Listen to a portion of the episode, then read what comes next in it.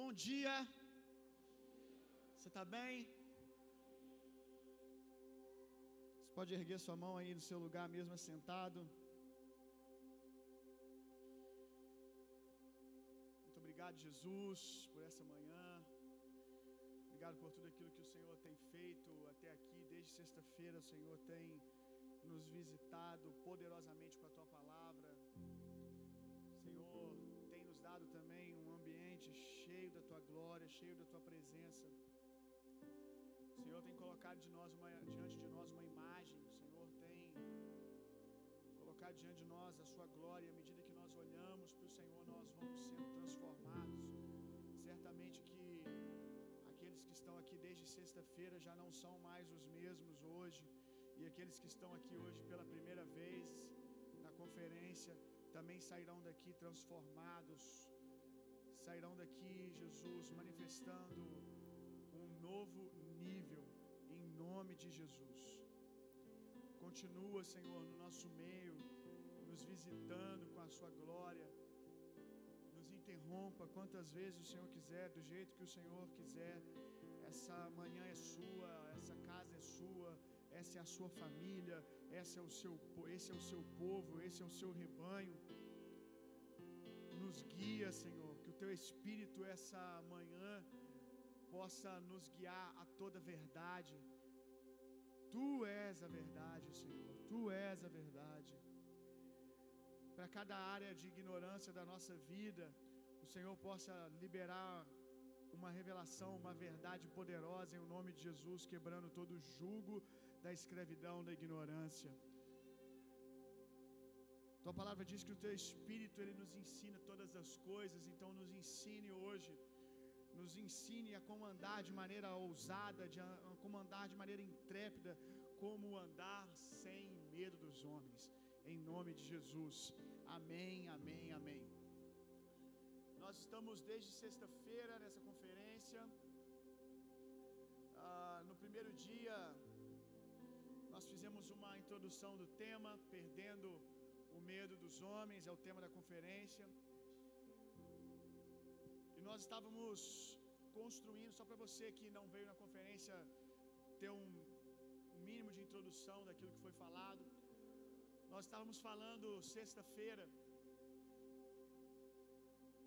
o que fez com que doze homens que estavam trancados dentro de um cenáculo, dentro de uma sala, depois da morte de Jesus, e o texto diz que eles estavam ali trancados com medo dos judeus, com medo dos homens.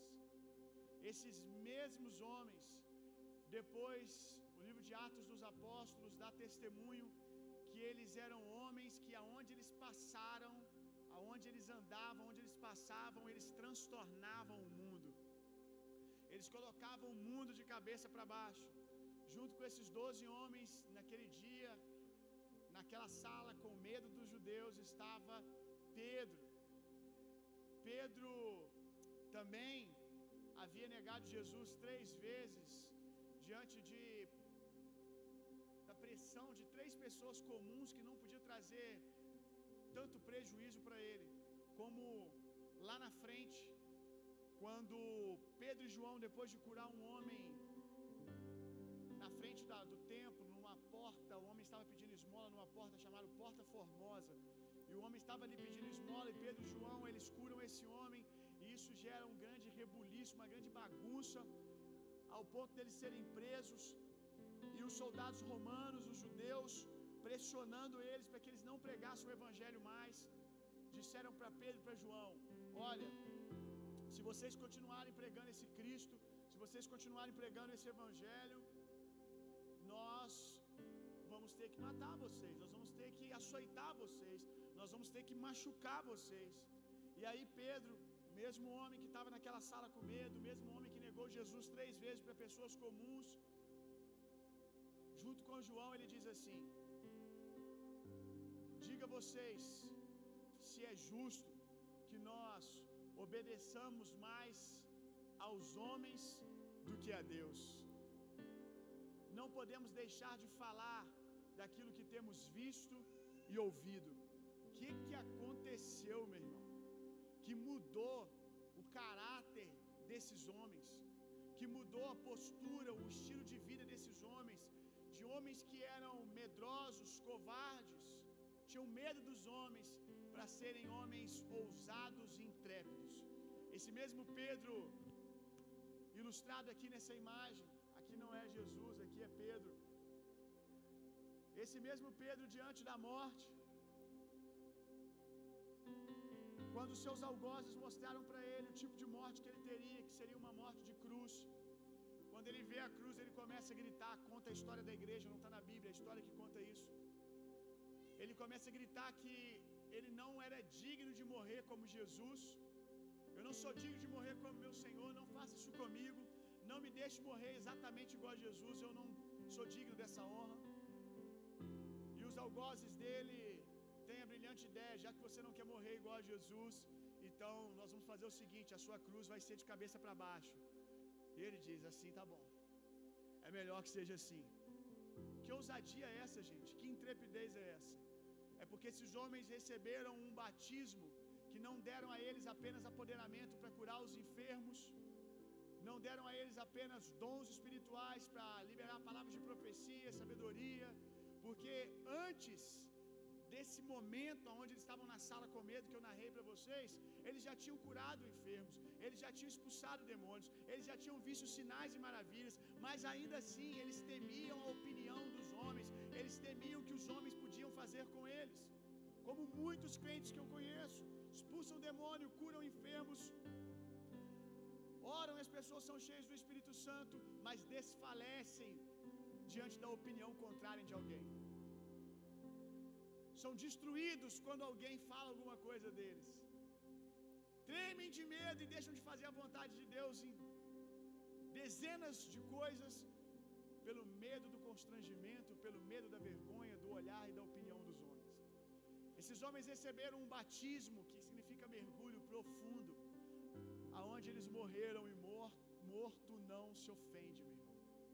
Morto não pode se ofender, morto não se ressente, Morto não se sente ofendido com a opinião de ninguém, pelo simples fato que morto está morto.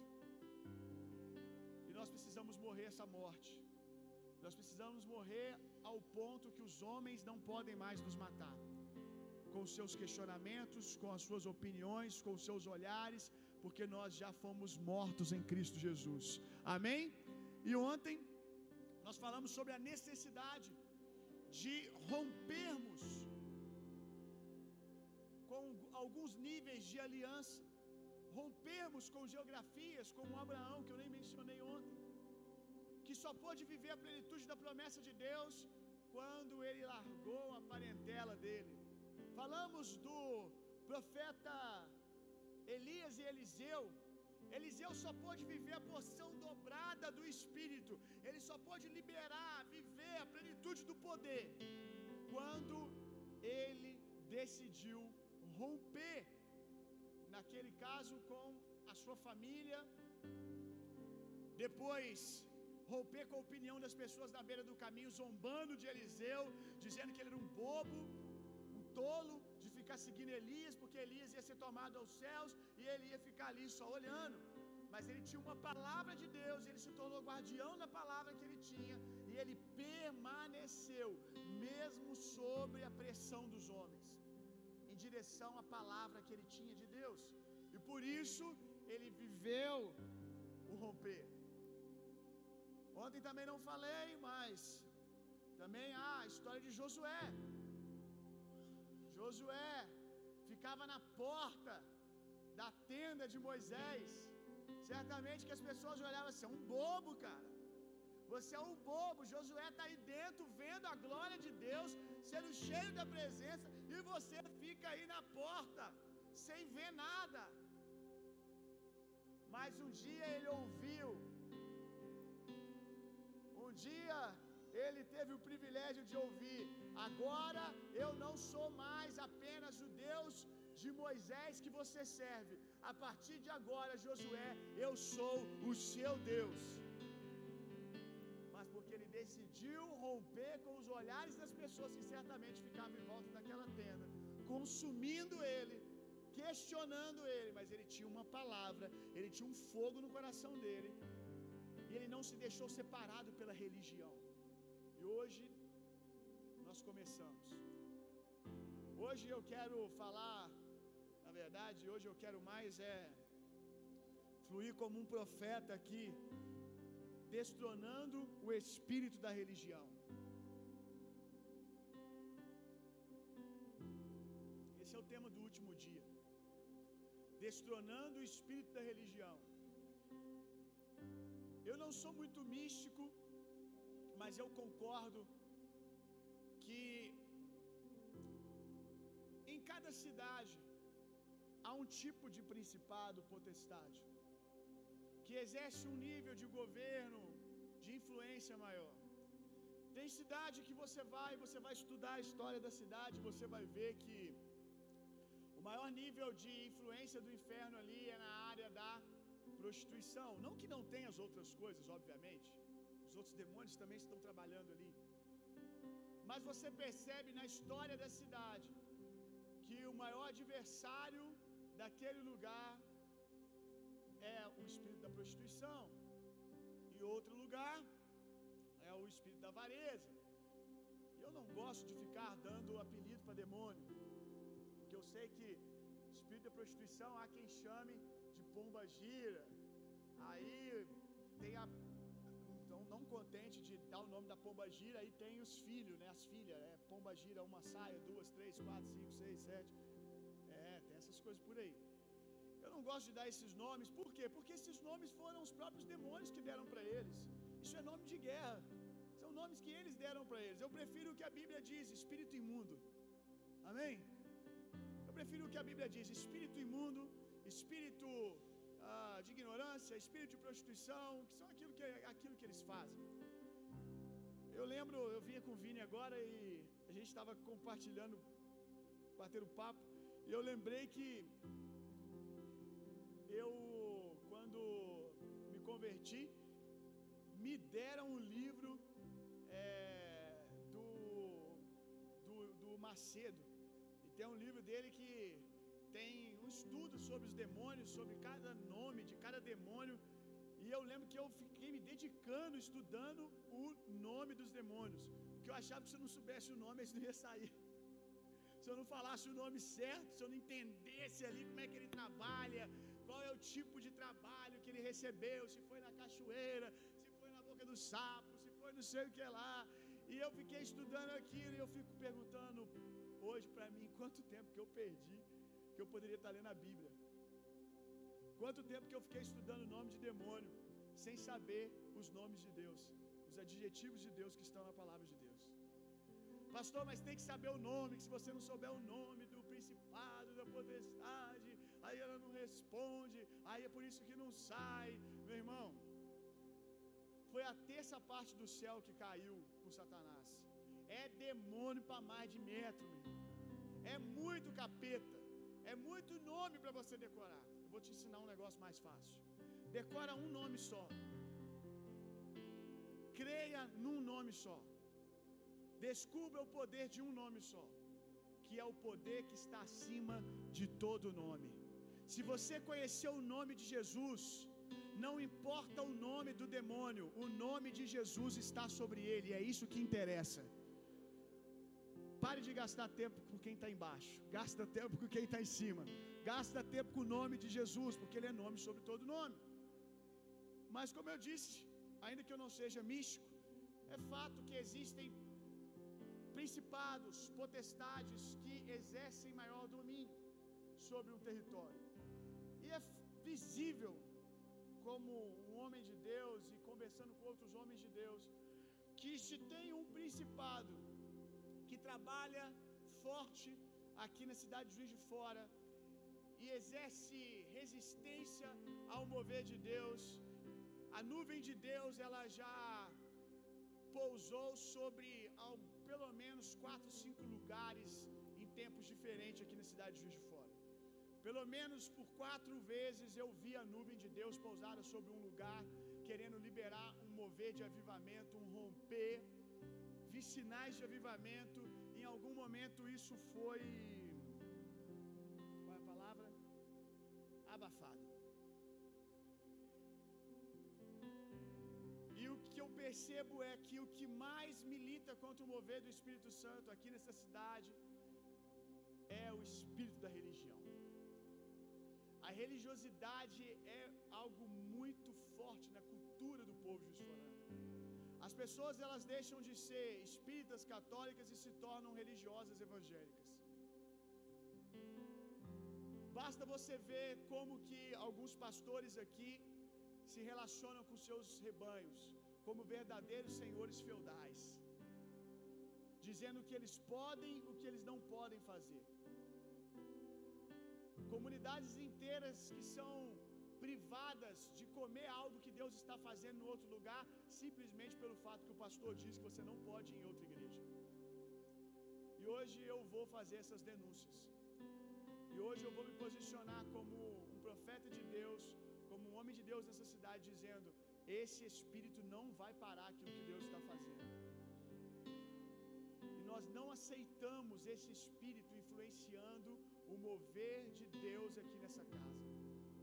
Nenhum dedo desse espírito vai parar aquilo que Deus está fazendo. Amém? O medo dos homens, meu irmão, é a ferramenta que a religião usa para aprisionar. Quem estava aqui ontem, lembra que eu disse que eu não quero, que Deus me livre de você me seguir, de você responder uma orientação minha, porque você tem medo de mim, porque eu sou uma autoridade espiritual. Deus me livre disso. Deus me livre de andar com pessoas me seguindo com esse sentimento baixo chamado medo. Esse sentimento é muito fraco, esse sentimento é muito baixo. Ele é um nível muito fraco, meu irmão. Nós nos guiamos e fazemos tudo o que fazemos a partir de uma plataforma poderosa chamada amor. Nós nos movemos através do amor. O que fazemos, fazemos porque compreendemos o amor de Deus nisso, o cuidado de Deus, e que esse é o padrão que Deus estabeleceu para nós vivermos. E nós fazemos a partir desse sentimento de amor. E o amor é um nível muito mais alto. O amor, ele lança fora todo medo, o medo sempre vai perder para o amor. Então eu não quero que você ande comigo, que você se submeta porque você tem medo, que você se cale porque você tem medo. Submissão, autoridade, honra, tudo isso precisa vir a partir de um espírito de amor, não de um espírito de medo. Deus me livre de que você faça com o mesmo espírito que talvez você já fez num outro lugar porque você foi ferido, porque você tem medo de liderança, porque você tem medo de autoridade, porque você tem medo de errar. E a religião aproveita isso para aprisionar e para guiar as pessoas.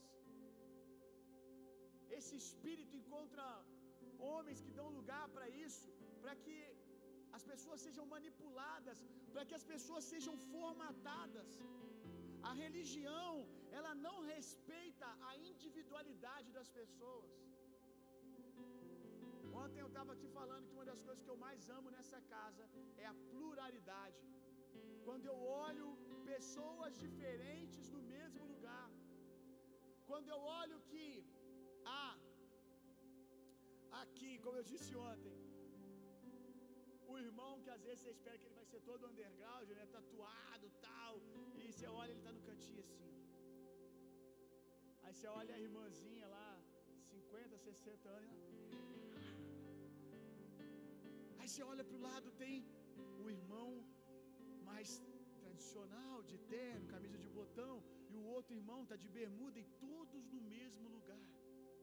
Um adora a Deus dançando, o outro adora a Deus aqui, só contemplando, interagindo com a presença de Deus. Um lugar onde a individualidade das pessoas é preservada, onde as pessoas não são castradas para se tornarem iguais. E tome muito cuidado, vou te dizer algo aqui agora. Nem tudo que parece novo é novo. Nem tudo que parece novo. Gente, não pense você que não ser religioso é usar um Vans, tolo. Não pense você que não ser religioso é porque você vem de bermuda para a igreja. Tolo. Eu conheço pessoas extremamente religiosas que têm alargador e tatuagem. Quem te disse que romper com a religião é fazer uma tatuagem?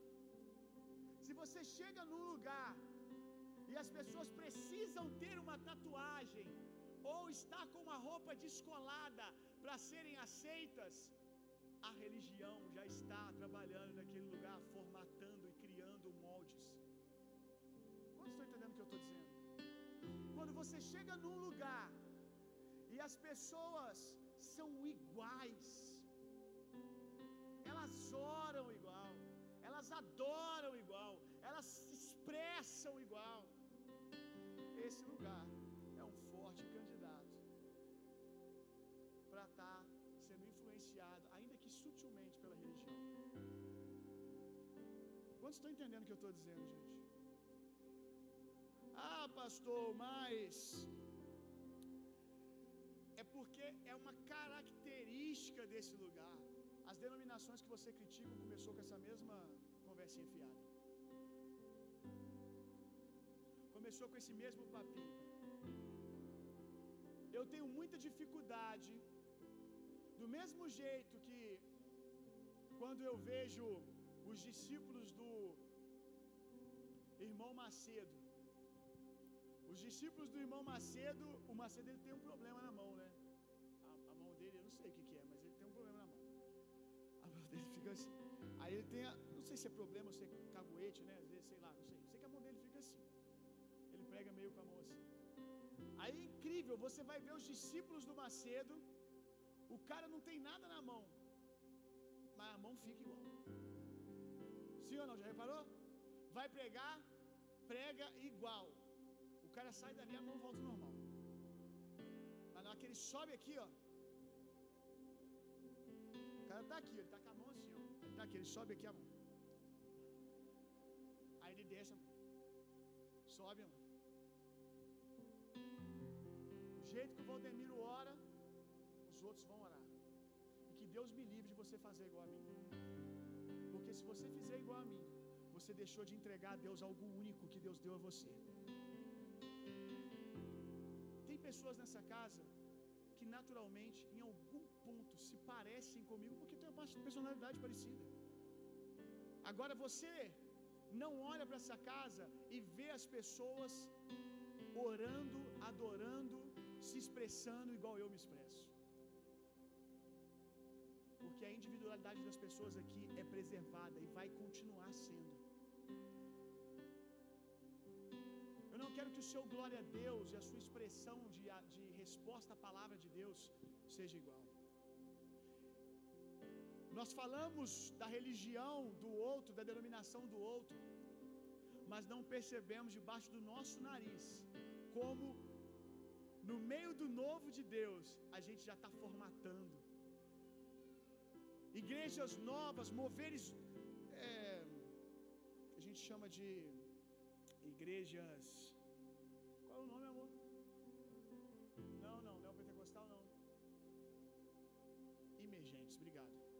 Igrejas emergentes. Emergentes, igrejas emergentes, que são igrejas que não vêm de uma influência, que não vêm de igrejas históricas. Como a nossa, nossa igreja é uma igreja emergente.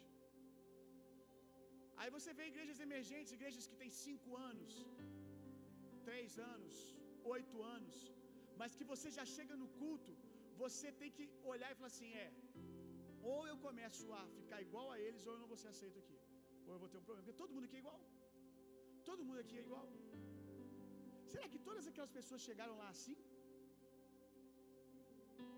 Ah, pastor, é o mover de Deus que faz isso. Não, o mover de Deus não faz isso. O mover de Deus não faz isso. Essas pessoas chegaram ali com individualidades que foram castradas.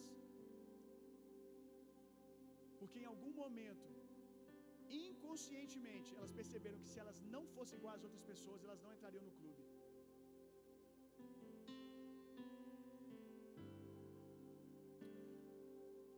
Provérbios capítulo 14, verso 4.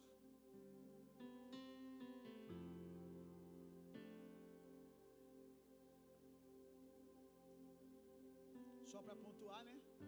Obviamente que eu não estou dizendo que você vai chegar aqui por exemplo, se para ser voluntário nós temos um padrão de horário para servir, de fazer uma escola, e você vai assim: ah, não, mas eu não quero fazer. Vai, tudo bem, você não entra no voluntariado. Pronto, final. Uma coisa é uma coisa, outra coisa é outra coisa. Não fique procurando desculpas para respaldar você. Eu acho que você é inteligente, você entendeu do que eu estou falando, né? Ok? Nós temos a, o trilho da palavra de Deus, o trilho da cultura dessa casa, e isso, obviamente, precisa ser respeitado, porque nós chegamos aqui honrando esses valores e esses princípios. Mas você pode fazer isso sendo o Inter. Você pode fazer isso sendo o Inter. Você pode fazer isso, deixa eu ver alguém. Pode fazer isso sendo Kevin. O Kevin é mais tranquilo. O Kevin é mais, mais reservado. Você pode fazer isso e continuar sendo o Kevin. O Kevin é o Kevin até hoje. Desde o dia que ele chegou aqui, ele tem sido certamente transformado pela palavra, crescido em muitas coisas, mas eu consigo ver o Kevin ainda. Eu não vejo eu, eu não vejo o Eric, eu não vejo o Andrei, eu vejo o Eric, eu vejo o Kevin aqui. E o Into, o Into continua sendo o né, gente? Quantos concordam comigo? Que o Into continua sendo o. Aquilo que é excesso é cortado, isso é circuncisão. Sabia? A religião castra, o reino de Deus circuncida. Se parece, mas não é a mesma coisa. A circuncisão era o que hoje é a cirurgia de fimose, tirar a carne que sobra ali do pênis. A circuncisão tirava o excesso da carne, mas sem cortar o pênis. E por isso que a circuncisão tinha que ser feita por um pai. A circuncisão ela tinha que ser feita por um pai, porque só um pai deveria tocar na intimidade do filho. E porque o pai faria isso no espírito de amor. Às vezes a circuncisão traz desconforto, certamente que sim, gente. Tem coisas que nós carregamos que não são nossas e que é a luz da palavra de Deus que irá mostrar que não faz parte de nós.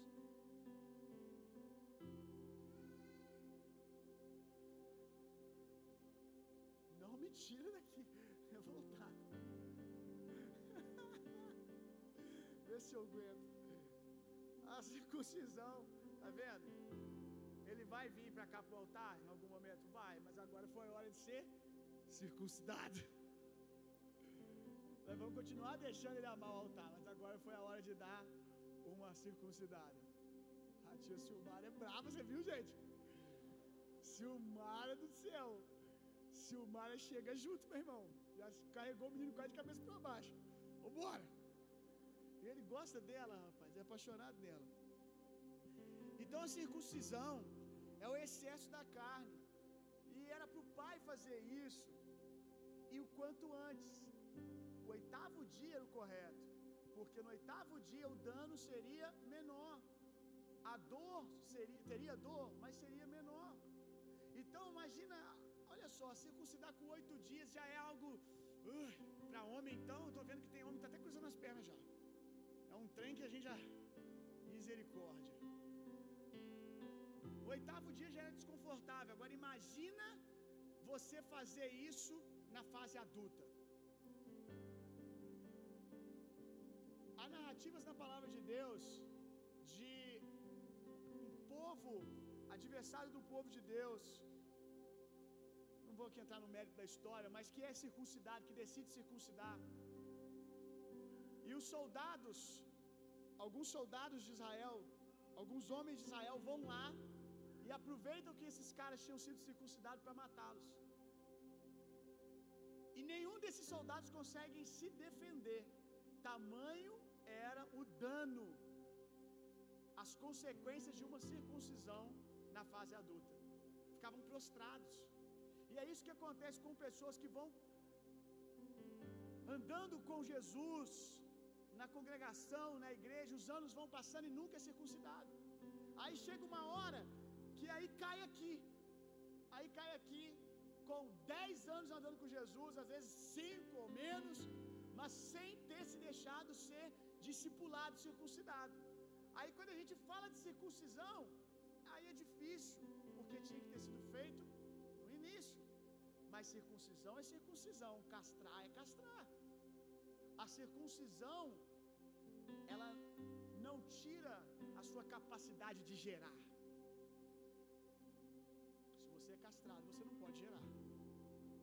Você não pode mais dar filhos. Você não pode mais avançar. Você é paralisado. E aqui nós não queremos castrar ninguém. Mas nós queremos que a palavra de Deus nos circuncide todos os dias, tirando tudo que sobra, toda a carne que sobra, tudo aquilo que não pertence a nós, que não pertence ao nosso caráter, tudo aquilo que é carrapicho, que a cultura do mundo colocou e que talvez a gente aprendeu a chamar aquilo de nosso, mas basta a luz da palavra de Deus chegar que a gente descobre que não nos pertence. Deu para entender? Provérbios 14, 4.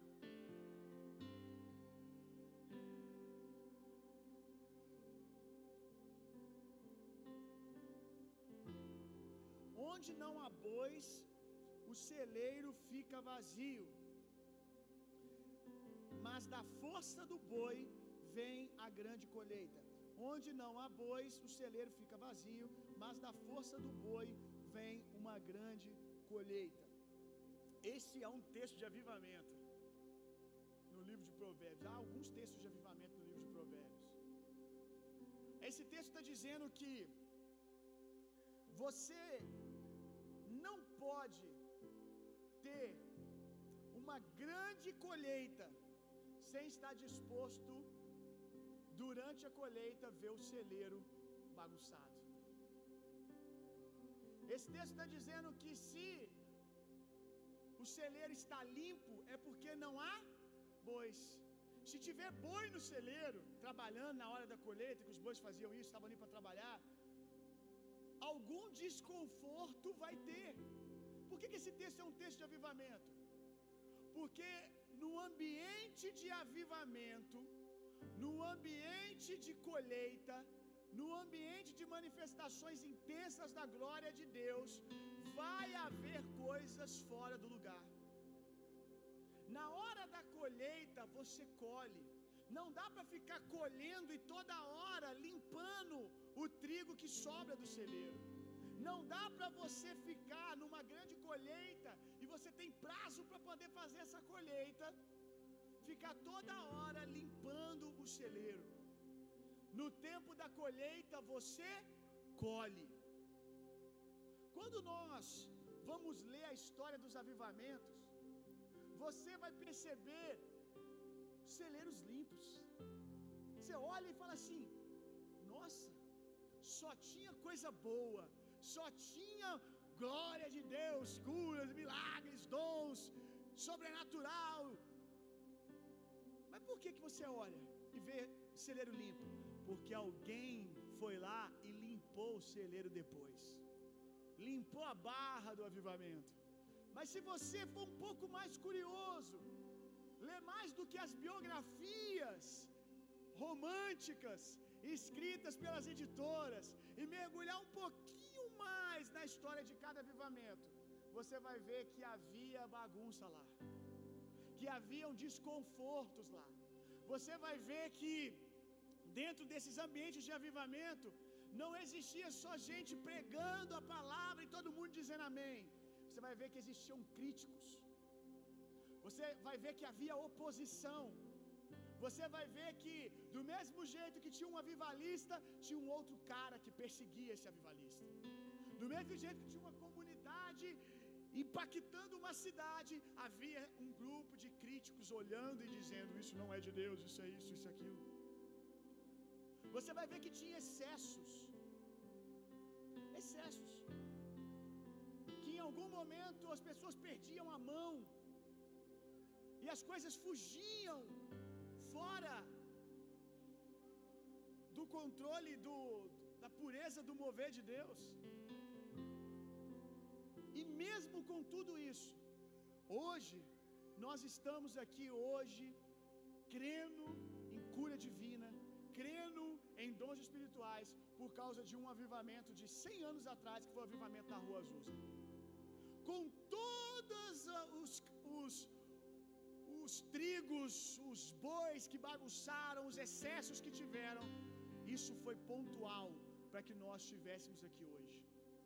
Por que, que eu estou falando isso? Porque alguns dias atrás, eu falei semana passada essa, essa fala, essa frase.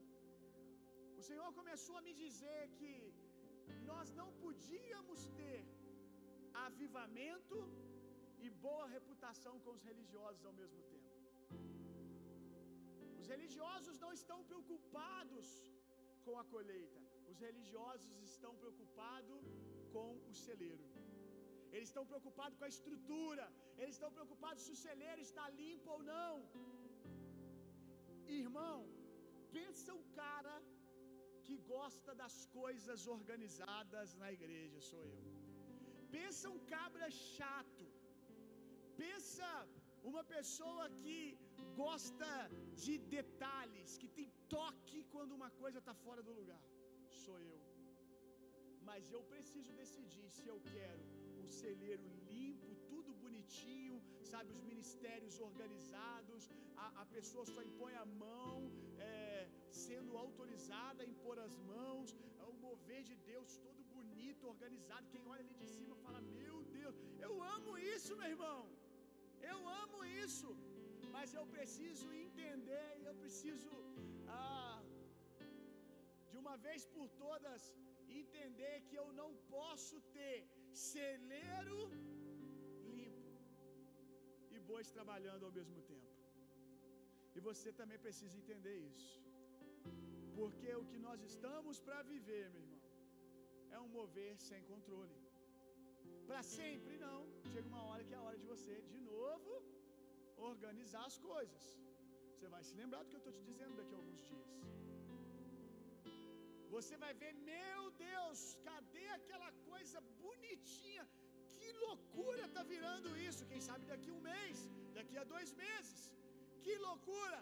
O Bill perdeu o controle. Não, ele não perdeu, ele entregou, é diferente. É diferente. Vai chegar uma hora que a gente vai perceber que agora é a hora de pegar todo o poder, tudo aquilo que Deus fez e canalizar e começar para cá, para cá, para cá, para cá. Talvez, talvez Jesus volte, não dê tempo. Mas eu prefiro colheita, meu irmão. Eu não vou ficar apaixonado por estrutura. Eu preciso guardar o meu coração disso. Você não pode ter avivamento e minha casa limpa ao mesmo tempo. Aí você diz: misericórdia, pastor. Você está dizendo que o pecado vai ser transmitido na vida da igreja. Não, não, não estou falando de pecado. A nossa cultura é muito bem fundamentada, a nossa doutrina, melhor dizendo, a nossa doutrina já está muito bem fundamentada. Deus nos preparou para chegar aqui nesse sentido. A nossa doutrina ela é muito bem fundamentada. A palavra aqui é um fundamento muito forte nessa casa, muito forte. Eu não tenho medo de pessoas chegarem aqui, vinda do mundo, com seus pecados, com a sua maneira de pensar, com as suas culturas influenciarem as pessoas nessa casa e aqui virar uma libertinagem com relação ao pecado. Não tenho medo disso. Quando eu falo de sujeira, não é isso que eu estou falando. Eu estou falando da reputação das pessoas que vai respingar em nós. Aliás, já acontece, né? A gente já tem um apelido que nós somos uma igreja de homossexuais. Você sabia disso? Que muitos gays homossexuais vêm aqui e eu fico muito feliz por isso. Continuem vindo. Porque é tão bom que Deus está fazendo que eu não tenho problema. Nós temos pessoas que vêm aqui que sentam aqui e vêm de mão dada na rua. Vêm de mão dada na rua. Você não sabe, mas tem rapazes, moças que vêm e vivem junto. Eles vêm aqui na rua de mão dada. Mas quando chega aqui, não porque alguém pede para eles, não porque eu me incomode com isso, eles chegam ali, eles soltem, soltam as mãos e vêm aqui, se assentam, se assentam, ouvem a palavra de Deus, sabe o que eu creio, sabe o que eu prego. mas sabe o quanto eu os amo. E porque nós temos um ambiente de respeito a eles, eles também nos respeitam. Ponto. Perfeito assim. Do jeito que eu os respeito, eles respeitam aquilo que eu creio e respeitam o que essa casa crê. Sabendo que se eles querem avançar em níveis de discipulado, eles vão ter que se despir como nós em algum momento. Mas se eles não querem fazer isso, o amor de Deus não busca os seus próprios interesses. Eu tenho interesse, Deus tem um interesse. E agora não vamos ficar apenas focados nesses, nesses homens e mulheres, vamos ficar focados também naqueles que vêm aqui com uma vida promíscua, héteros com uma vida promíscua, que se assentam aqui e querem continuar sendo pilantras, safados, transando a cada semana com uma mulher diferente. Eles querem isso, mas eles querem sentar aqui e ouvir a palavra de Deus. O amor de Deus não busca o seu próprio interesse. Eu tenho um interesse, se ele tem outro, tudo bem. Continue se assentando aqui, porque fé vem pelo ouvir e ouvir a palavra de Deus. Se em algum momento eles quiserem assumir um compromisso maior com a palavra de Deus, isso é com eles, não é comigo. E eles devem continuar aqui, sendo amados, sendo respeitados, do mesmo jeito que eles me respeitam. E aí a gente paga um preço. A gente paga um preço porque lá fora diz: não, é uma bagunça. Outro dia, um irmão que está vindo aqui há pouco tempo foi cortar o cabelo. E ele estava cortando o cabelo e um rapaz velho de igreja, que já me conhece há muito tempo, virou para ele e falou assim: Eu não estou indo mais lá na igreja do Bill, porque aquele negócio está muito estranho. Muita gente esquisita está indo lá. Já viu a quantidade de gay que vai lá? Aí o rapaz virou para ele e falou assim: Poxa, cara, eu não estou muito firme na igreja, tal. Eu vou em alguns cultos, mas eu posso te dizer como eu me sinto amado naquele lugar e como tem feito bem para mim ouvir a palavra naquele lugar. E é estranho isso que você está me falando, porque quando eu leio a Bíblia eu vejo que Jesus fazia a mesma coisa. Jesus estava na mesa com essas pessoas. Irmão, vai ser pesado o que eu vou te falar, mas eu prefiro mil vezes, eu prefiro mil vezes essas pessoas sentadas aqui do que esse tipo de religioso. Eu preciso, prefiro mil vezes, sabe por quê? Porque esse cara ele tem outra igreja para ir. Esse cara ele tem igrejas que acham isso bonito, que acham isso legal, que tem essa forma. Então é melhor que ele fique lá. Vai para o céu, amém, glória a Deus, mas não vai danificar a nossa cultura. Eu prefiro qualquer tipo de pecador aqui sentado e respeitando os santos do que um santo que não respeita sei se você conseguiu entender. Acho que sim. Então, quando essas pessoas chegam, gente, é o cara que fez isso, que fez aquilo, o Inton, por exemplo, né? Quem sabe a história do Inton? O Inton foi um dos caras mais arruaceiros de Juiz de Fora, mais bagunceiro de Juiz de Fora. E quando o Ito estava aqui, ah, aquela igreja é bagunçada, porque o Ito está lá, porque a reputação velha dele respinga, quando ele vai sendo lavado, a sujeira vai ficando, sabe? No chão. Ele vai recebendo a água da palavra. Quem está aqui sabe que ele está sendo lavado, mas quem está lá fora, ih, está lá no meio deles. Ah, é porque aceita todo mundo. É porque a porta é, é, é porta larga. A igreja do Bill, a igreja do Bill é a igreja da porta larga. Não, aqui não é a igreja da porta larga. Acontece que não fica ninguém na porta dizendo quem vai entrar e quem não vai entrar. Só isso. A porta é estreita, meu irmão. As pessoas elas não conseguem entrar no reino. Nenhum momento Jesus disse que as pessoas não conseguiam entrar no reino de Deus porque a porta era que o caminho, a porta era estreita. Ele diz: as pessoas não estão conseguindo entrar porque vocês religiosos ficam na porta dizendo quem pode e quem não pode. E aqui a gente não fica na porta, o caminho é estreito. E se a pessoa quiser entrar, ela vai entrar. Agora, se ela não quiser, não vai ser eu que vou dizer isso para ela. Eu não sou fiscal de santidade de ninguém, meu irmão. Eu prego a palavra de Deus.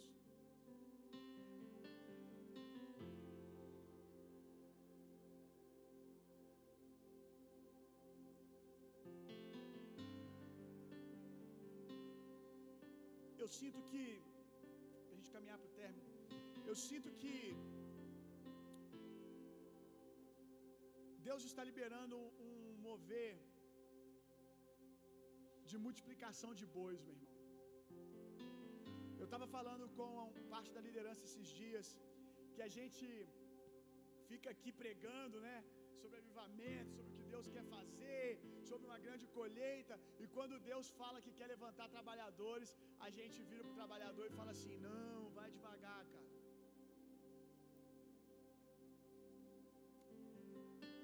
E eu decidi, algum tempo atrás, a deixar Deus fazer o que Ele quer fazer. A gente prega aqui, aí às vezes você vem ver uma jovem, eu vou usar o testemunho aqui da filha do Eric, a Clarice. Clarice estava estudando para poder ser médica, fissurada com isso. Ela está aí hoje, tá? Né? Fissurada com medicina para ser médica, estudando igual louca, vira noite. O pai, a família investiu financeiramente nela, colégios particulares para ela estudar, cursinhos, né? E ela estudando, estudando, estudando, estudando. E aí ela vai no acampamento, meu irmão. Aí chegou no acampamento e eu, eu lembro que eu falei para Natália, Natália, hoje eu vou pregar uma das palavras mais difíceis da minha vida, não por causa do conteúdo da palavra, mas eu sei que o que eu vou pregar hoje vai fazer uma bagunça no mundo espiritual. Eu estou sentindo um temor tão grande. Eu sinto que Deus vai fazer um negócio tão poderoso hoje. Hoje vai ser uma, um mover aonde fortalezas vão ser quebradas na mente desses jovens de um jeito que a gente nunca viu. Hoje é o dia, hoje é o dia D, o dia da decisão. Hoje Deus vai se apresentar para alguns daqueles jovens e vai dizer: O que, que vocês querem? Vocês vão vir comigo ou não vão vir? Agora é a hora da decisão. E eu ministrei, que peso de glória que veio. Eu achei que essa menina ia morrer de tanto que ela desfalecia de chorar. E mais ela e mais alguns desfaleceu lá no chão de tanto chorar. E quando ela saiu dali, meu irmão, saiu dali com uma convicção. A minha alma ainda quer medicina, a minha alma ainda quer porque eu fiz planos, fiz projetos e o problema também é que Deus só disse larga e não disse para onde vai, só mandou largar tudo. E agora no coração dela há um clamor, eu quero ser uma ministra do evangelho. Agora isso traz desconfortos para ela. Ah, meu irmão. Com certeza. E a opinião das pessoas. Ela tem um pai, uma mãe que acredita no chamado dela. Mas imagina quando ela teve que dizer assim: Não, eu não vou fazer faculdade mais. Todo o dinheiro que foi investido, tudo que foi colocado, os temores que vieram no coração dela. E às vezes, quando senta comigo, porque eu sei o que eu passei, e às vezes a gente, como pai, é um problema dessa geração. A gente tem uma geração hoje, agora no, no, falando de maneira total, não da igreja, mundo lá fora. A gente tem uma geração hoje problemática, muito mimada, porque os pais sofreram muito. Os pais sofreram muito, tiveram que trabalhar cedo, tiveram que se virar muito cedo, e aí tiveram filhos e quiseram numa expressão de amor misturado com pena, e esse é o problema. Quiseram poupar os seus filhos e não deixaram eles viverem algumas experiências e serem forjados. Aí nós temos hoje a sociedade dizendo que a adolescência vai até quantos anos agora? 24 anos.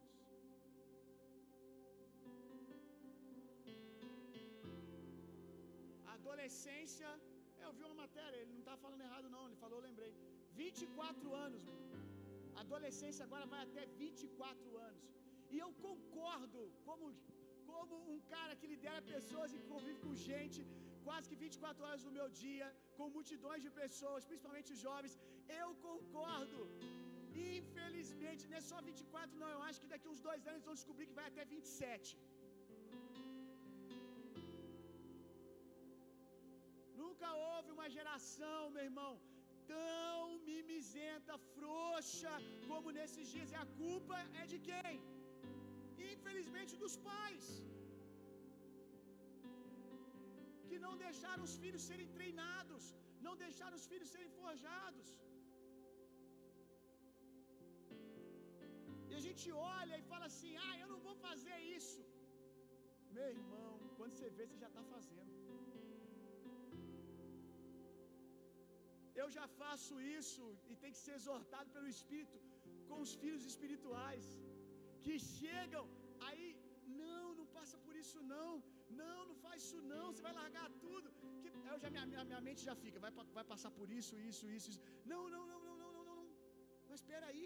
A gente vai chegar aqui, vai pregar que tem uma grande colheita, que precisa de trabalhadores. Aí quando o trabalhador vai numa conferência e outros dizem assim: Eu quero largar tudo, pastor. É porque a gente sente um, sente um senso de responsabilidade. Nossa, e se não der certo? Ei, deixa eles viverem a história deles. Eles precisam viver as experiências deles. É isso que vai forjar o caráter de fé deles. Não dá para segurar aquilo que Deus está fazendo, meu irmão. Vai ter gente que vai fazer isso na carne? Vai. Mas eu não posso ser Deus na vida de todo mundo, meu irmão. Porque senão eu vou ser uma expressão da religião. Porque Deus eu não posso ser. Então eu creio que Deus está fazendo isso. Deus está levantando uma safra aí de bois, meu irmão. Deus está comissionando bois para uma grande colheita. Amém. Vamos orar, se coloque de pé no seu lugar. Quando eu recebi a palavra de Deus sobre essa igreja, Deus me chamou de uma maneira muito sobrenatural. Quem estava comigo nesse dia vai lembrar. Eu estava numa, num evento e o Leandro da Poema, que foi o Samuel na minha vida, que tocou e disse: Vai. O Samuel, o Leandro virou para mim e falou assim: ele, ele teve um tempo comigo, ministrou na minha vida e foi embora. Foi muito pesado esse, essa mesa. E aí ele foi embora. E no caminho para Poema, ele ficava me mandando mensagem, orando em línguas, e a única coisa que ele falava em português era Moisés, Moisés. Eu não conhecia o Leandro ainda muito, foi a primeira vez que eu tive com ele. E eu fiquei assim, gente, que cara doido, cara. O cara mandando mensagem, Moisés, Moisés. Três horas da manhã chegava a mensagem no WhatsApp. Orando em línguas, Moisés, Moisés. Falei, gente, que cara maluco. E era uma conferência. Aí no outro dia da conferência à noite, estou bem resumindo mesmo, que o negócio é muito louco, dá um livro, com certeza. No outro dia da conferência, uma ministra, Tamires do Zoe, era do Ministério Zoe ainda, ela foi ministrar, e eu lembro que eu estava num cantinho da parede assim, ali, tipo naquela quina ali, eu encostei, eu estava chorando. Eu estava falando, Deus, eu estou cansado, eu não quero mais, eu não quero pastorear, eu não quero mais esse negócio de pastor. Eu só preciso que você me ajude a sair dessa que eu entrei, Jesus. Me ajuda, porque agora tem tanto de gente que acredita em mim, eu não sei o que, que eu faço. Me dá uma saída, Deus. Eu não posso pecar, não posso trazer escândalo, não quero fazer isso porque eu amo o Senhor. Como é que eu vou fazer, Jesus? Tem gente que pensa assim, eu vou pecar e pronto, acabou, trouxe escândalo, acabou. E eu aqui, não, Jesus, não posso, porque eu amo o Senhor. Se eu fosse esses caras, aí eu pecava e pronto, acabou, ia para o mundo. Mas o problema é que eu quero largar o pastoreio, mas não quero largar a igreja, não quero largar o Senhor. Eu quero continuar com o Senhor, mas eu não quero ser pastor mais. Chorando, meu irmão. Aí, quando você está num cantinho assim, você já sabe, alguém da oração vai vir orar por você. Aí eu estava aqui, ó oh, Deus, e não manda ninguém não. Não manda ninguém, não. Você vai ter que falar comigo. Eu não quero negócio de profecia, palavrinha de que Deus vai fazer, que Deus é, viu meu coração, que Deus vai fazer isso e aquilo, que vai vir um romper. Eu não quero nada, Deus. Se não for o Senhor aqui, não bota ninguém para botar a mão em mim. Assim mesmo, irmão. Revoltado. Brigando com Deus. Brigando com Deus, não que você não pode fazer isso, você fica mandando os outros aqui ficar plantando esperança no meu coração e depois você não faz nada. Então, para que você manda os outros vir falar? Então, eu não quero, eu não quero ouvir o Senhor, o que o Senhor tem para dizer para mim. Fala, fala para mim, eu quero ouvir a Sua voz. Eu quero que o Senhor me libera, que o Senhor me dê uma estratégia, um jeito de tocar minha vida, minha família, minha esposa, meu filho, como um cristão abençoado que vai trabalhar lá na sociedade, fazer alguma coisa. Eu estou aqui apresentando para Deus currículo, que eu sei fazer isso, eu sei fazer aquilo, que as empresas vão gostar disso. Deus, Deus me deixa, eu vou ganhar gente para Jesus lá. Eu estou aqui, meu irmão, revoltado. Aí quando vê, a Tamires para o louvor e fala assim: Cadê o cara que abriu o culto aqui? Ah, meu irmão, eu já peguei e falei: Ah, não, Deus. Não, não, essa mulher tá na carne, cara. Essa mania que pregador tem de ir na igreja dos outros. Meu irmão, esse dia eu tava transtornado. Tô falando que você tem que fazer isso, não. Eu, eu virei e falei assim mesmo com Deus. Ah, não. E vem esse povo que vai pregar na igreja dos outros que acha que tem que entregar uma profecia pro pastor. Não, Deus, não, não, não, não. Ela vai ler um texto da Bíblia, vai liberar uma palavra na minha vida. Não, eu não quero, Deus. E ela continuou insistindo. Cadê ele? Eu não estou vendo ele, eu preciso falar com ele. Traz ele aqui. Aí eu falei, não, agora eu vou, né? Porque é mais feio os outros me agarrar e me levar, né? Aí eu fui, desse jeito assim. E aqui, pensando, que palhaçada, velho. Pensa no dia que eu estava na carne, meu irmão. Ai, que besteira. Ah, de novo, botei aqui assim, fiquei. Aí chama a esposa dele, aí trouxe a Natália. Falei, ih, aquelas profecias mesmo para pastor. Trouxe a Natália. Aí ela virou para mim, olhou e falou assim: Olha, eu não sei porquê. Eu não sei porquê. Mas quando eu olho para você, Deus manda eu te chamar de um nome. Eu olho para você e Deus manda eu te dizer: Moisés, Moisés. Meu irmão, já só aqui já quase caí. Moisés, Moisés. Deus manda te dizer que você precisa ir com o povo. Tem um povo para ser liberto. Meu irmão, nessa hora, Tamires não falou nada com, com o Leandro, não conversaram nada, não se falaram, não se encontraram. E ela começou a liberar, meu irmão. E eu creio, meu irmão, que isso não é algo meu, é algo dessa casa. É algo que Deus nos chamou para sermos libertadores. A religião está aprisionando os filhos de Deus com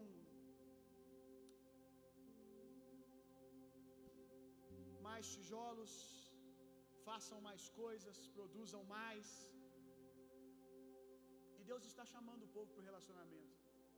Deus está chamando o povo para adoração. Deus está chamando o povo para construir um lugar de adoração no deserto lá fora. E toda vez que Moisés percebe que o mover de Deus está para romper, que a nuvem de Deus está, desculpa, toda vez que Faraó percebe que a nuvem de Deus está sobre um lugar, ele começa a tentar interter esse lugar com coisas, com entretenimento.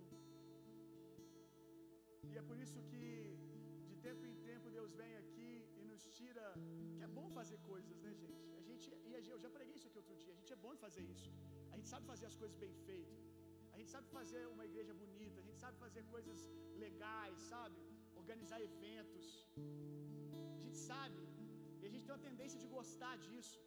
Aí de tempo em tempo Deus vem e começa a trazer o mesmo nível de palavra de novo, nos provocar ao lugar da intimidade, ao lugar da adoração, como Ele está fazendo nesses dias de novo.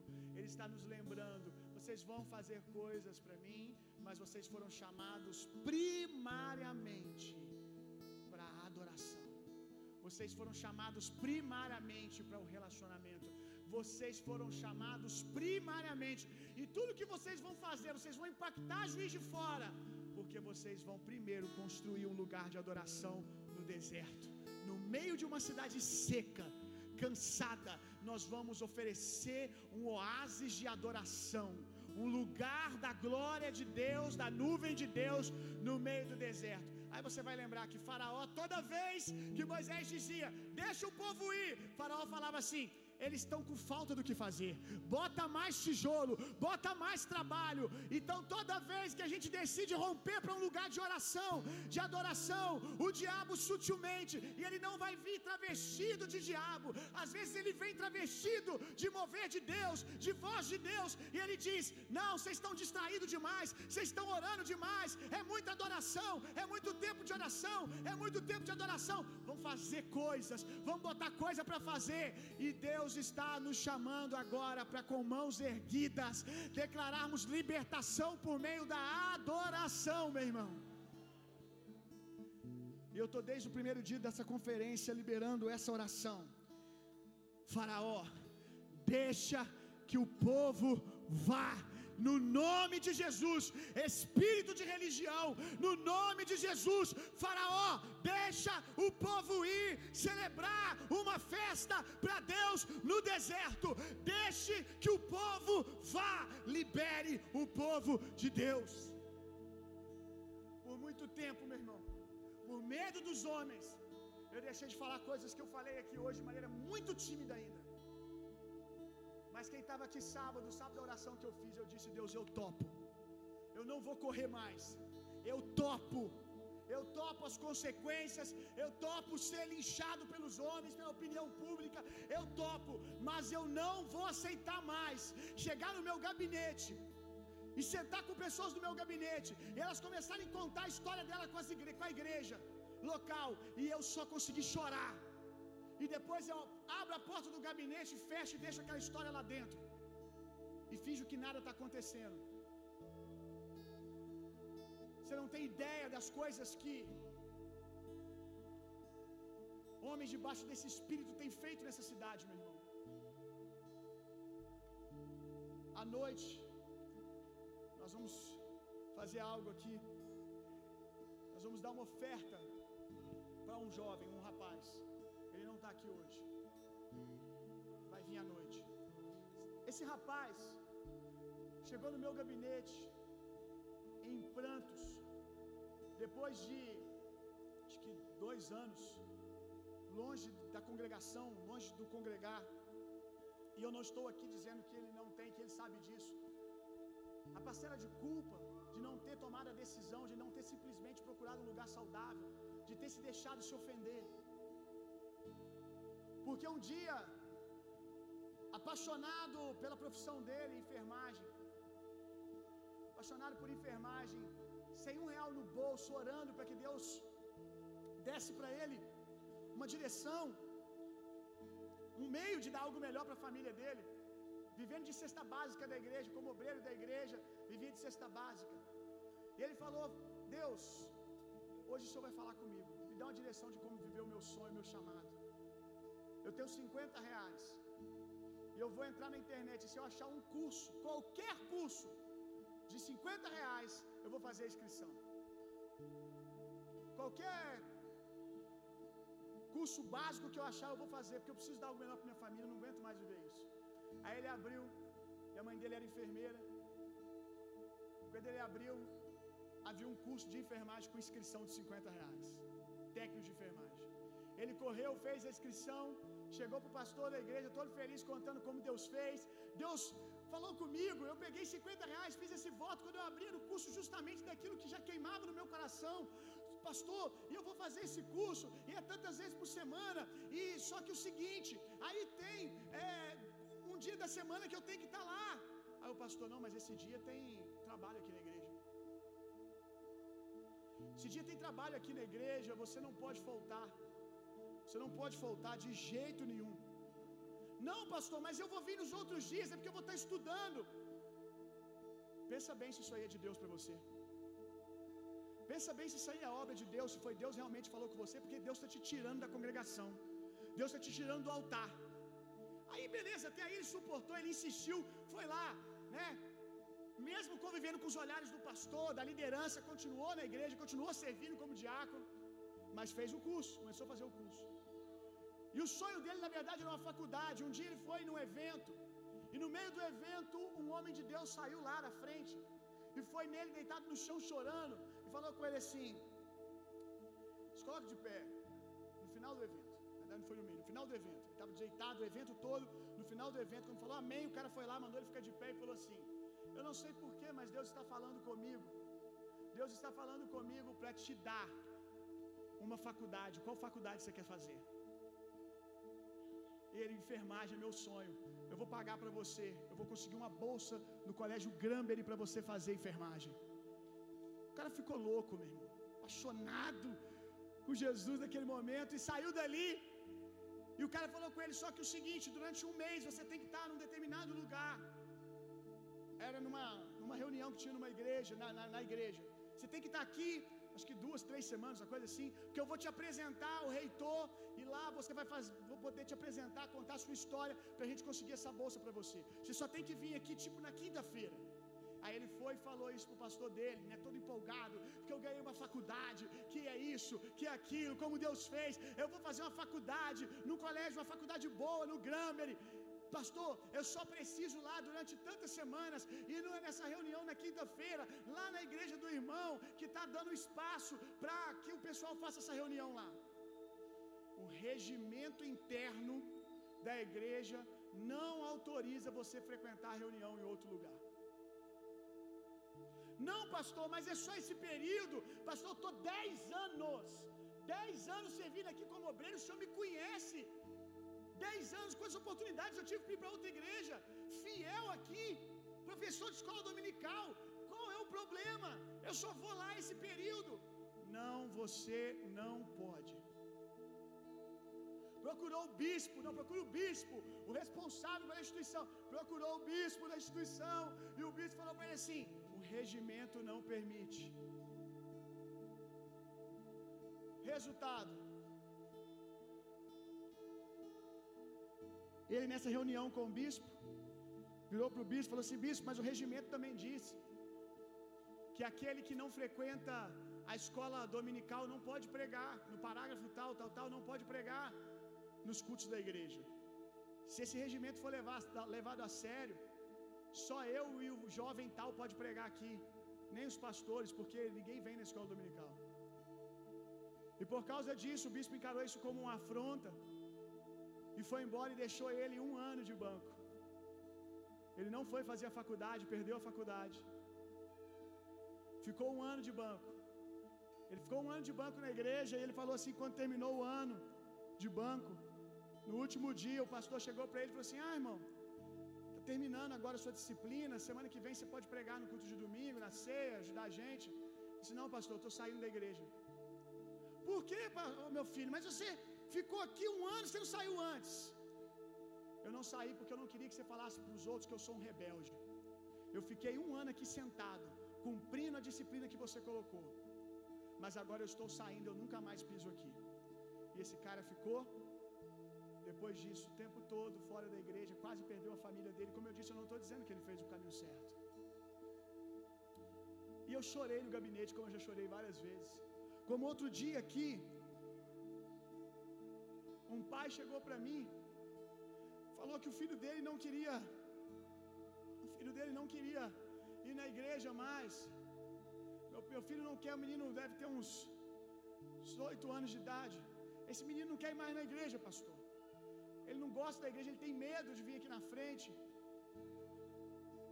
Na verdade, ele chegou primeiro falando que queria, lembrei. O pastor Cláudio estava aqui no dia. Ele chegou pedindo uma oração porque o filho dele, eu lembrei de uma coisa aqui, misericórdia, Marcos. O filho dele criou uma oração porque não gostava de tomar banho. Ele criou que orasse para o filho dele, porque o filho dele chorava na hora de tomar banho. Que o menino não aceitava tomar banho de jeito nenhum. Aí ele falou assim, pastor, ele não gosta de tomar banho, e eu já levei ele para tudo quanto é pastor orar por ele, mas ele não gosta de tomar banho. Aí eu chamei o menino, sentei ele do meu lado, Comecei a conversar, desci no nível dele. Você não gosta de tomar banho? Tomar banho é tão bacana. E o pai dele não ora por ele, pastor, porque o, o pastor lá da igreja falou comigo que isso é um espírito. Isso é um espírito que age, que não deixa ele tomar, não deixa ele gostar de tomar banho. E aí, pastor, agora, como se não bastasse, ele, aí sim aquela parte que eu estava contando, ele não quer nem na igreja. Porque vai na igreja, ele tem medo do pastor orar por ele. Você sabe qual é o tipo de oração, né? Sai! Uma criança de seis anos, de oito anos. E ele não quer ir mais na igreja, pastor. Então ore, porque esse espírito, uma coisa que só impedia ele de tomar banho, agora está tirando ele da igreja. Eu, com lágrimas nos olhos, olhei para ele e falei assim: Irmão, que está tirando seu filho da igreja é ignorância. É claro que ele vai ter medo do pastor. É claro que ele vai ter medo da igreja. Você faz ideia o que é para ele ficar ouvindo o nome de demônio, com o pastor com a mão colocada sobre a cabeça dele, balançando ele, falando que, tem que, que ele tem que participar de campanha, irmão. Tirei o menino para o lado, eu e o pastor Cláudio começamos a ministrar na vida dele. Irmão, procure uma igreja saudável para você servir ao Senhor. Amor de Deus, você vai perder o seu filho, você vai perder a sua família. Como é que seu filho vai amar a igreja desse jeito? Eu anotei várias aqui, mas eu passei muito no tempo. Dezenas, centenas de histórias que eu já ouvi no meu gabinete. Famílias que foram desfeitas porque alguém, um cônjuge, tinha que viajar para outro lugar, mudar de cidade, e o pastor virou e falou assim: Olha, se ela for, ou se ele for, se ela for mudar de cidade, que foi o caso, que foi, é, ela for para trabalhar, você não tem que ir atrás, não.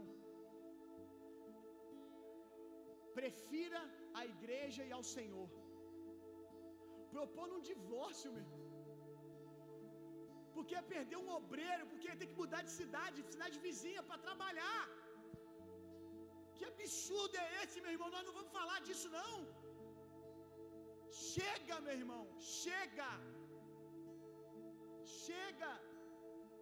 A gente vê em homens dizendo se as pessoas podem ir na igreja ou não. Botar a pessoa de banco porque foi no aniversário de 15 anos, pelo amor de Deus. Chega disso, meu irmão. A gente nunca vai viver algo genuíno se satisfazendo com isso. Hoje à noite, ele não sabe disso, eu mandei ele trazer a família dele. Hoje à noite eu não posso conviver com isso, meu irmão. Se a minha vida for pagar a dívida que religiosos fizeram em nome da igreja, eu vou viver para pagar essa dívida, meu irmão. Como depois de ter visto a Vanessa ser humilhada a vida inteira pela igreja, poder virar e falar assim: Vanessa, hoje Deus está pagando a conta. E ofertei meu carro para ela dois anos atrás, um ano atrás. Hoje a igreja, não eu, a igreja. Eu vou falar, fica de pé, meu irmão. Fica de pé. E você escolhe se você quer que a igreja pague o resto dos seus dois anos de curso técnico. Ou se você quer que a igreja pague uma faculdade para você. Porque você vai fazer uma faculdade, meu irmão. Eu queria poder fazer isso por todos, mas ele vai ser levantado hoje como um sinal, meu irmão, do profético, da unção que está sobre essa casa. Se ele não quiser fazer, não, pastor, eu estou em paz, amém. Mas aqui a igreja está aqui para pagar essa dívida. Quem vai pagar? Você vai pagar. Eu vou pagar. O meu dízimo, o seu dízimo, a nossa oferta vai pagar a universidade dele de quatro anos para ser um enfermeiro. Porque isso não pode continuar, meu irmão. No nome de Jesus, Senhor. No nome de Jesus. Livra-nos, Senhor. Livra-nos, Senhor. Sabe que essa é minha oração, porque eu não acredito que todos esses homens começaram assim. Livra-nos, livra-nos, livra-nos, livra-nos. Que o Senhor continue de tempo em tempo vindo nos alinhando. Jesus, por mais que seja desconfortável às vezes, estamos acelerados numa direção e o Senhor nos puxar para outra.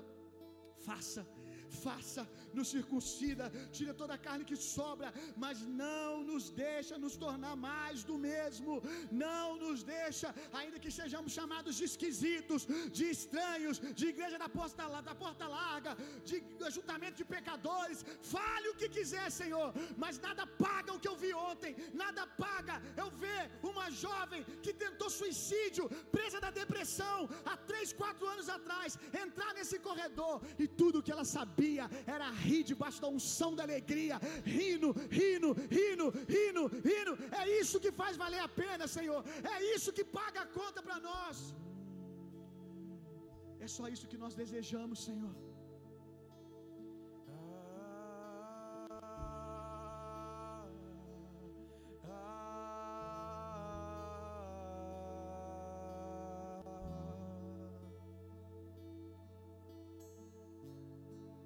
Quero fazer o túnel fire aqui para nós impormos as mãos, bem rápido, para dar tempo de impormos as mãos sobre todos.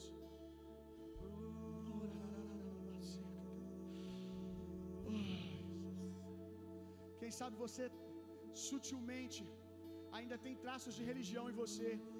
Eu identifico em mim, irmão. Eu identifico, às vezes eu vejo eu olhando para as pessoas de maneira religiosa. Eu ainda vejo isso em mim.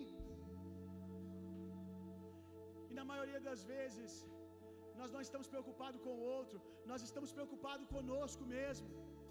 O que, que vão pensar se me virem com esse irmão? O que, que vão pensar se me virem com esse tipo de pessoa, que vão pensar se me verem fazendo isso e aquilo. A opinião das pessoas.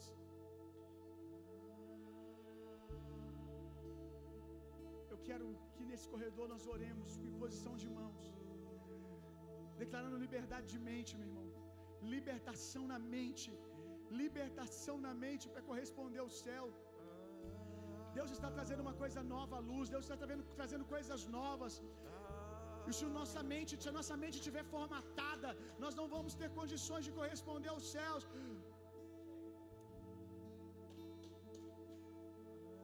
O que é avivamento, meu irmão?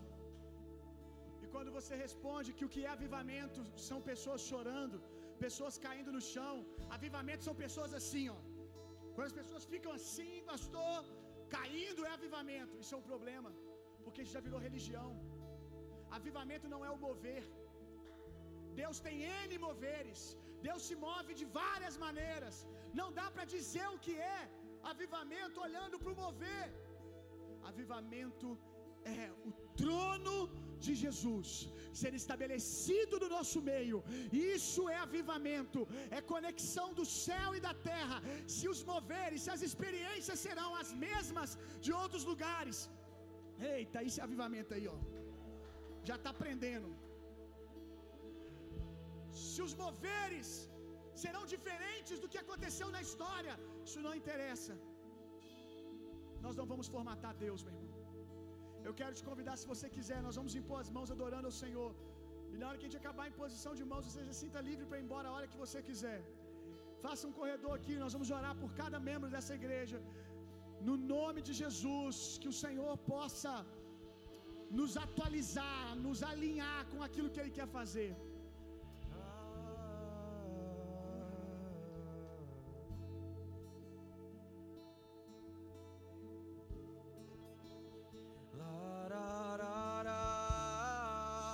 Espírito Santo, se alguém nessa fila que nunca foi batizado com o Senhor, batiza com fogo, dons espirituais, batismo, batismo, libera. Hoje pode mais devagar. Libera, libera em nome de Jesus. Libera todos os traumas que a religião causou, em nome de Jesus. Nos perdoa por às vezes temos atitudes religiosas, Senhor.